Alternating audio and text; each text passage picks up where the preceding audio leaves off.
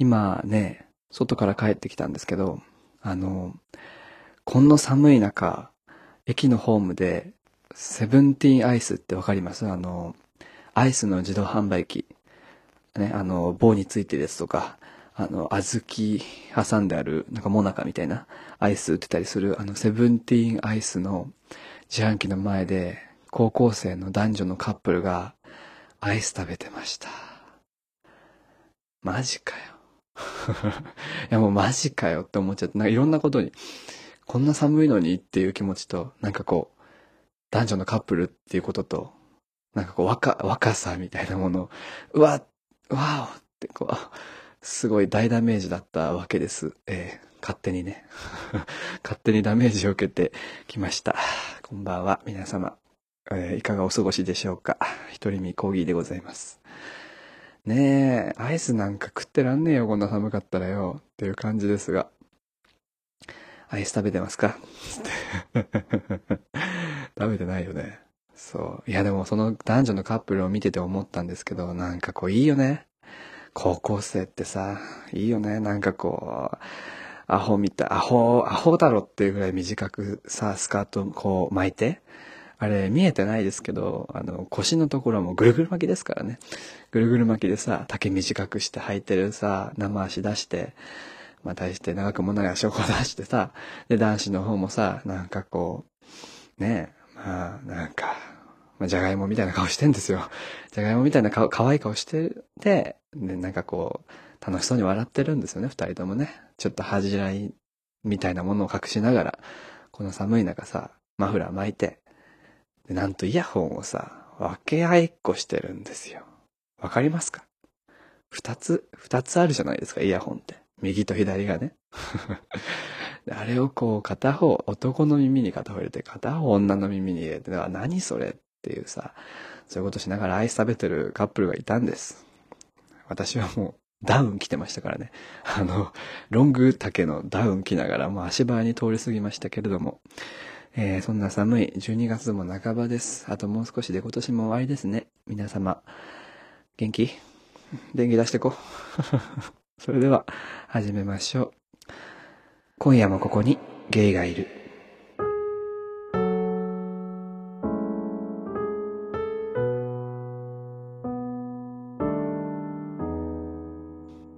調べるの忘れた今日。こんばんは。いや毎回ね、あの。世界の言葉でこんばんはを言ってから始めようというのをね、じゅう、今じゅうはちかいめ？ じゅうきゅう 回目ぐらいやってきてるんですけど、全然知らないから調べないとできないんだよね。ボアの市。こんばんは。えー、ポッドキャスト今夜もここにゲイがいるパーソナリティのコーギーです。この番組は日本のどこかで今日も一人の夜を過ごしている小さなゲイの若者、コーギーによるポッドキャストです。何か有益な情報を得られる番組ではないかもしれません。てかないです。眠れないとき、いつもの自慰行為に飽きてしまったときなどにどうぞお聞きください。えー、そして、じゅうにがつも半ばとさっき申しましたが、えー、今日はですね、あの、久しぶりに、久しぶりの方からお便りが来ております。で、お便りに行く前にちょっといいですか一つ。あの、いいですか一つとか言って。この間、あの、オードリー・ヘップバーンのドキュメンタリーみたいなものを見て、もともとオードリー・ヘップバーンすごい好きなんですけど、うるわしのサブリナとかね、ティファニーで朝食をとか、あのー、ローマ、まあ、ローマの休日とかもさ、そうなんだけどさ、いやもう綺麗、綺麗っていうのとなんで、なんでしょうね。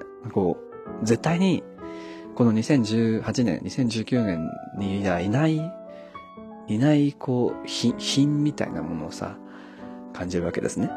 まあ映像ですから、まあ実際がどうかわかりませんけど、でこうドキュメンタリーを見てなんかやっぱいいなって思った。いや品って品って大事な要素だなって思ったんですよ。なんかさ上品とかこうお高く止まっているとかねあの揶揄される部分もあると思うんですけど、なんかこう一つの生命体としてこういわゆる凛としている様子っていうやつですよね、いわゆる。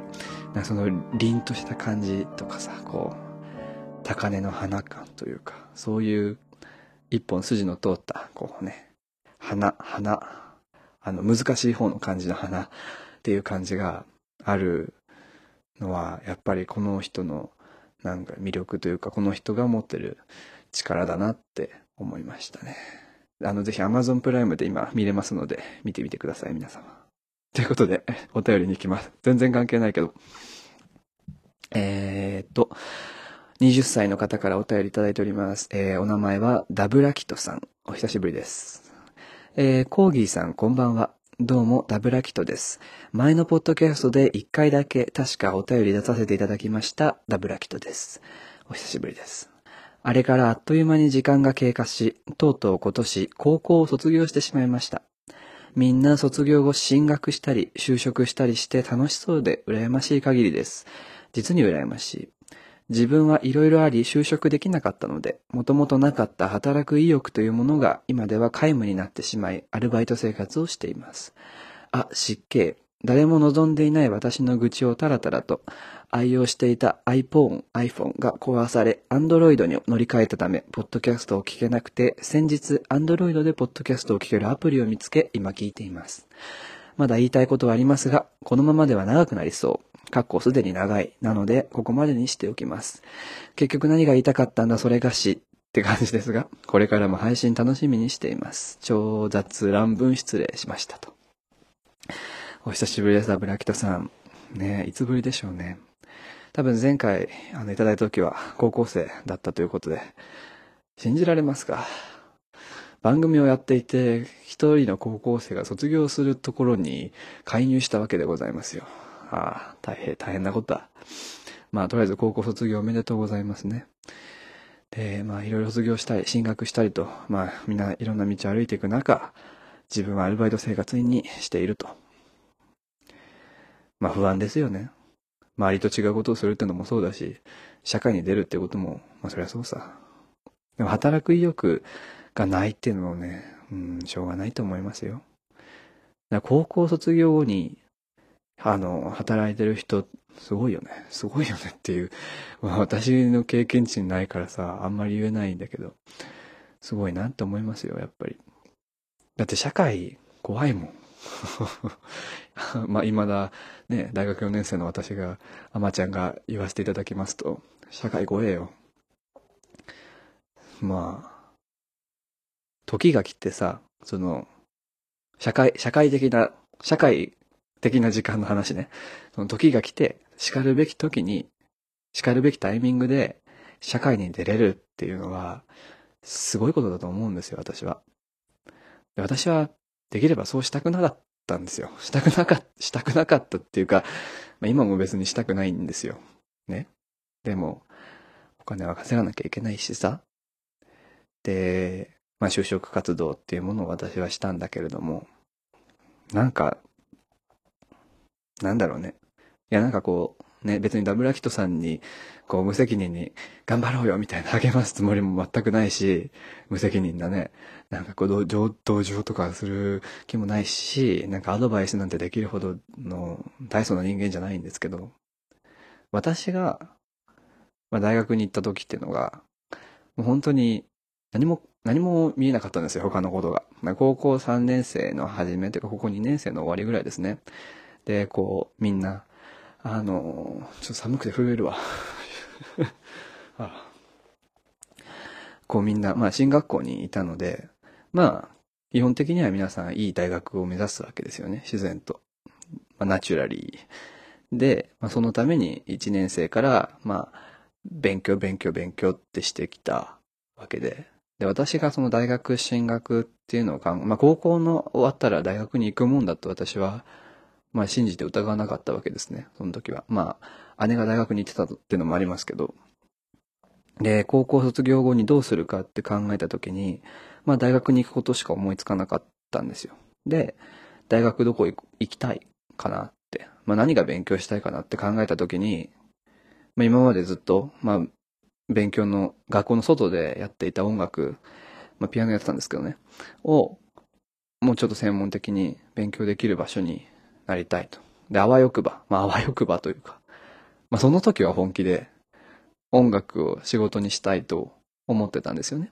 まあ、音楽の先生でもいいんですけど、その芸術とか音楽っていうものを自分の仕事にできるなら、まあその、その時はそんなに考えてなかったかな。とりあえず大学よねんかんって、まあよねんかんってたっぷりありますから、さんびゃくろくじゅうごかけるよん ですから、そんな長い時間を勉強に費やせるのであれば、私は自分がやりたいことはちゃんとやりたいと思って、あの音楽科に受験することを、まあ親に相談せずに勝手に決めたんですけど。で、まあその時に、まあ、まあ、自分の中で葛藤みたいなものは、まあ、もちろんありましたけど、まああんまりなくて、っていうかこう、反抗心みたいなものが勝って、当時私はその親に、親からにしても、まあ、いい大学に行けと、まあ東大とかね、まあ早慶上智とか、まあまあそういうところに行って、で、まあ姉もね、私立ですけど、あの優秀な大学に行ってて、でその中で、じゃあ私は、まあ親からしてみれば自然とそういうところに同じ姉と同じようなレベルとか姉よりも上のところに行くと思っている中、私がこういや行かないって言って、私は音楽を勉強するためにここに行くんだって言った時から、まああの第第一次世界大戦が始まった話はね、前にもいくつかしてるのでここでは別に言いませんけど、なんかこう、まあもうそれもごねんまえになっちゃうわけですね。で、まあ、なんだろう。別に後悔は全然してないし、そこで、まあ、私、別にそんな音楽家に行くことなんて大それたことじゃないけど、その進学校で周りに流されずに自分の頭で考えられたことっていうのはすごく良かったことだなって今、まあごねん経って思うんですよ。いやなんか、まあ、自信にもなってると思うんですね、今の。なんだろうね。うん、なんか。あとは自分で決めたから。で、自分が押し通したから、こう、言い訳できないんだよね。どれだけ就活で苦労しようとも、どれだけ他の、その、いわゆる実学と呼ばれる学問を大学で勉強してる人々と比べて、私が社会のことを全然知らないっていう今の現状を、見てもそれに言い訳できないから、私が決めたことだからだからそこは大変なところもあるし、今も大変ですけど追いつくのに。でもこのじゅう代の終わりに私がやりたいと決めたことにこう、まあバカだったんですよ。周りが見えない状態で突き進めたっていうのはすごく良かったし、当時の私、まあ同、同タイミングでゲイであることに悩んでいたりしていたので、当時の私がもしそうしてなかったことを考えると、もっとひどい状態になってたと思うんですよね、今頃。うん。まあ、ポッドキャストも始めてないだろうし。だから、正解は、正解とかさ、まあ、働いたらいいとか、そういう、ことで示せないよね。生き、生きるっつうことはさ。そんな大層な話ができないけどさ。だから、時間はたっぷりあると思うよ。アルバイト生活だって全然素晴らしいことだと思うよ。アルバイトさえしたくないもん、私今。全然お金、お金ないけど、お金ないんだけど、アルバイトしたくないよ、今。だからいいんだ。ただ、なんか今別にしたいこととか、どうしてもしたいことが、そのじゅう、はたちか、はたちの時でないのであれば、とりあえずお金貯めといた方がいいと思う。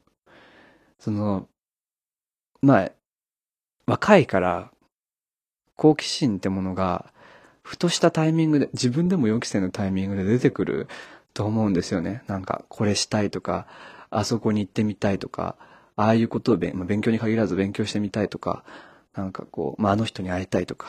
で、そうなった時に、それはした方がいいと思うんです。若い、若い、若い、若い、若い若いってね。すいませんね。若い、なんか嫌みったらしくて。若い、若い時、まあ今ですよね。に、今やりたいことって今やりたいことでしかないから、今やりたいことを今やって、でどう感じたかっていうのを自分の中で一つずつ確かめていくってことが大事だと思うんです。その総合的に考えてね。なんか、いや、キャリアも大事ですよ、そりゃ。ね、お金がたくさんあることも大事ですし、社会のことを勉強するのも大事だし、言ってしまえば大事なことなんていっぱいあるんですよ。にじゅっさいの中、はたちになって知らなきゃいけないことだって死ぬほどあるし、まあ、我慢しなきゃいけないこともそれはたくさんあるし、でまあそんなたくさんある中で、じゃあどういうふうに動いていくかってなったら、やっぱりやりたいことやるしかないんだと思うんだよね。やりたいことなんてそう簡単にないから、もしこれから先に出てきた時にすぐ行動できるようにお金はあった方がいいと思いますね。まあね、助けてくれると思いますけど、周りがね。そこがまあ若若いって素晴らしい牧みちるですよ。ね、夢は夢は両手にいっぱいですから、恋をするのってね、いいな。そうだから、まあ、誰も望んでない私の愚痴をタラタラとって書いてありますけども、全然長くないですよ、こんなこのお便り。もっと長い人いっぱいいますからね、使いってありがたいですよ。だからまあどれだけ長くなってもいいし、どれだけ愚痴でも愚痴を吐いてもさ、まあどれだけ 不, 不平不満を書いてもいいんですけど、そういう時を、そういうこうどこに流していいかわからないような考え不満とかをあの出せるのが、まあこのお便りフォームであってほしいので、まあ好きなだけ書いて。私はあの。なんか応援してますとかいうのもさ、なんかね、調子乗ってる感じがするから、あの私は私のことしか喋れないし、私は私の考えしかできないけど、そのまあ音楽家に入ってよねんかん過ごして、結局就活をして、でまあ会社を決めて、これから全然全く違うところに働きに行く私で、まあそのために準備を今してる、まあ過渡期の最中の私ですけど、なんかね、まあ や, やってやるよみたいな気になってるんです今。やってやんよっていう感じになってるんですよ。別にポジティブな感じはあんまりないんだけど、いつまでも前の昔のままじゃダメだなみたいな、やるやるしかないんだなってあの思ってるのが今だから、だもう少しちゃんとやちゃんと生きて、もう少し生きてみ、生きてやるよみたいな気で今いるんですね、私。だから、私を見る、私を見てってよ。私を見てて、聞いてて、うん。で、なんかそこでさ、ちょっと動いてみようとか、なんか働いてみようとか思ったら、一緒に や, やってこうや。そんなことしかできねえ。いやもうね、いや私も、ね、ずっと布団にいたいもんだって、寒いし、今も震えてるんですけど、どうしてこの家はこんなに寒いのかな。あのまあ私は実家実家暮らしなんですけど、両親共働きなんであのいないんですよ、あんまり家にね、夜ぐらいしか。で、あの木造なんです、うち。僕全部木なんですよ、珍しいことにね、このにせんじゅうはちねんに。どうしてそうなっちゃったのかなって感じなんですけど、まあそりゃ寒いよね。しかもなんかこの地元にある工務店でお願いしたみたいな感じで、すごいの隙間が。別にあばらやんじゃないんだけど、なんていうの、このあのさ、扉の枠とかがなんか れいてんにミリぐらいずれてたりで、ちょっと浮いたりすんのよ。で、それがじゅうねんぐらい同じままで、寒いの。いつの季節も寒いの、うちは。今私は、ムーミンの柄の裏起毛の毛布をまとって、これを収録しております。ね。だからさ、ダブラキトさんも、まあ、とりあえずあったかくしようぜ。死ぬから、マジ。死活問題ですから、寒さはね。こんなこと言ってると、北海道の人とかにバカにされるんだろうな。なんかロシアの人とかにね、なんか唾吐かれそうだよね、こんな寒さで音を上げてたら。佐野さんごめん。まあそんな感じよ、ダブルアキトさん。いろいろあるけど、また聞いて。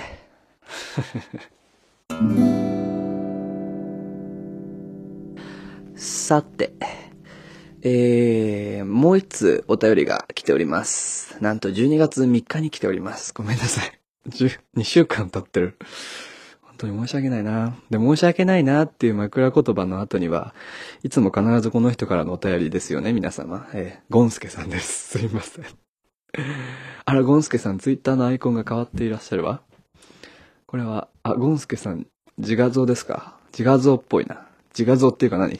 自撮、自撮りじゃなくて何？本人、本人の写真っぽいですね。こう、雪山にいるのかな？雪山？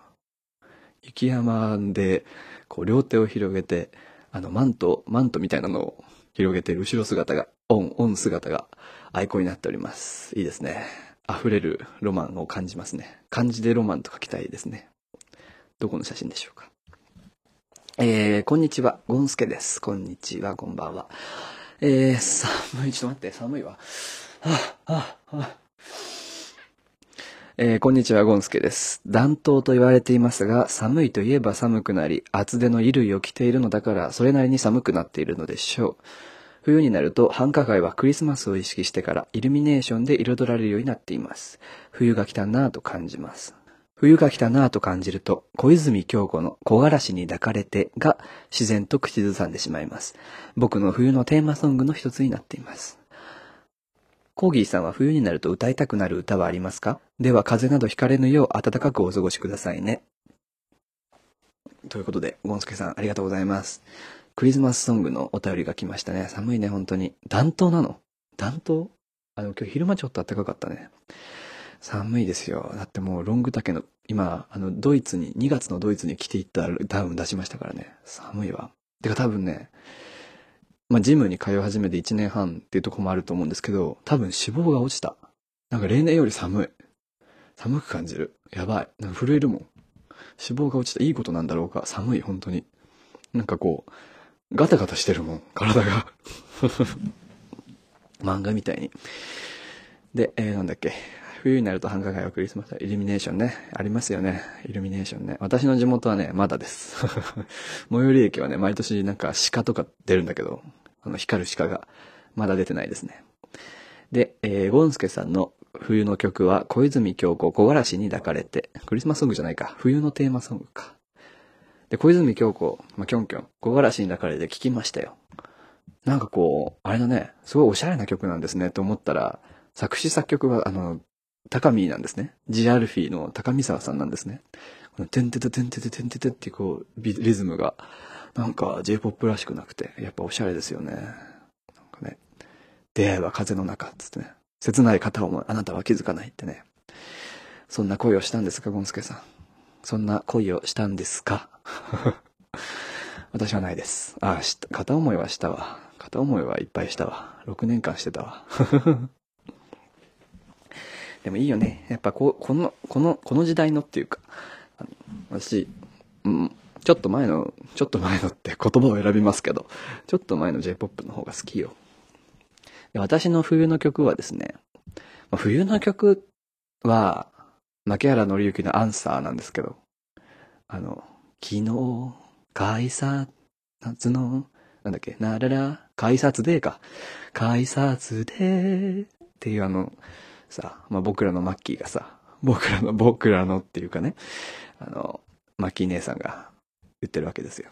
あれはいい曲だよね。なんか、かなり前に、あの、ミワとマッキー原さんが、なんかコラボしてて、アンサー歌ってたんですよ。君と僕の腕時計一緒に並べてっつって、あれ良かったですね。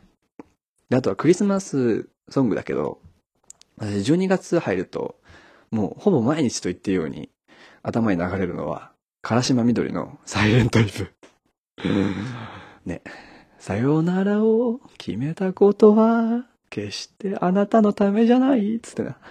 そんな恋したことねえけどしたことねえし、なんなら付き合ったこともねえけど、いや、思い出すよね。やっぱこの情報系のメロディー、耳に残るんでしょうね。カラオケでも歌ったりしますよ。唐島みどりね。カラオケなんてしばらく行ってねえな。あの、ごじに夢中っていう、まあ、東京の人しか見れないんですけど、あの群馬とか見れるか。あの、東京 エムエックス っていうテレビ局でやってる、あの、ごじに夢中っていう番組があって、まあ、下品極まりない番組なんですけど、私、あの、そう、テレビじゃない方法で、まあ、見てるんですけど、どういう方法かは言えないんですけど、あの、一回、あの、クリスマスの時期のごじに夢中の番組で、唐島みどりさんが出てきたことがあって、あの、そのメインキャスターでやってる、新潮社の編集長の中瀬ゆかりさんっていう方の、えっと、大学、奈良女子大かなの先輩が唐島みどりさんだったので、なんか出てきて、サイレントイブを歌う、生ライブするっていう会があったんですけど、なんか、なんでしょうね。唐島みどりさんは、すごく唐島みどりさんですよね。ね、他の曲も歌われてると思うんですけど、やっぱりサイレントイブのイメージが一番強いっていうのと、まあ大体いつも歌ってるっていうのと、毎回この時期になるとあのディナーショーとかで、毎年サイレントイブ歌ってる。何回、何回大事な夜にあなたはいないの、いないのかっていうところなんですけど、ね。掴めたんですかね、夢。もう一度私の夢を。掴むまで最、清この夜ですよ。あ、でもこの間、犬の散歩してたら、裏の公園で、なんか、清この夜の合唱が聞こえてきて、え？と思って、そんな、そんなハイカラな街じゃないんですよ。私が住んでるところは。なんか、普通にゴミとかめっちゃ落ちてる公園なんですけど、そこで、なんだろうと思って見たら、なんかサンタ帽をかぶった、ママさん、パパさんコーラスみたいな人たちが、なんか公園の、なんか、すごく中途半端な位置で、車座になって、清この夜を歌っていて、な、なんで？しかも夕方ろくじぐらいだったから、別にイベントとかでもないし、何かの練習かと思うけど、別に練習してる風な歌い方ではないしと思って、な、何、何をしてらっしゃるんだろうなって思ったんですけど、まあそれぐらい浮かれちゃうのかな、クリスマスってね。やっぱ祭りって大事だよね、日本の文化としてさ。祭りじゃないけど。でも私は大学にねん生の頃ゴスペルに入ってて、社会人ゴスペルサークルとかに、大学、あ、違う、高校生か。高校生の時に入ってて、高にかな？高に、高にの時に学校の外になんか、社会人の方がやってるゴスペル、あ、なんか、クワイアサークルみたいなのがあって、そこにいちねんぐらい行ったんですけど、まあ、すぐ辞めちゃったんですけど、話す相手がいないからさ、みんなだってさんじゅう代、よんじゅう代だから。でね、クリスマスイベントとか出ましたよ。すんげえ寒いの。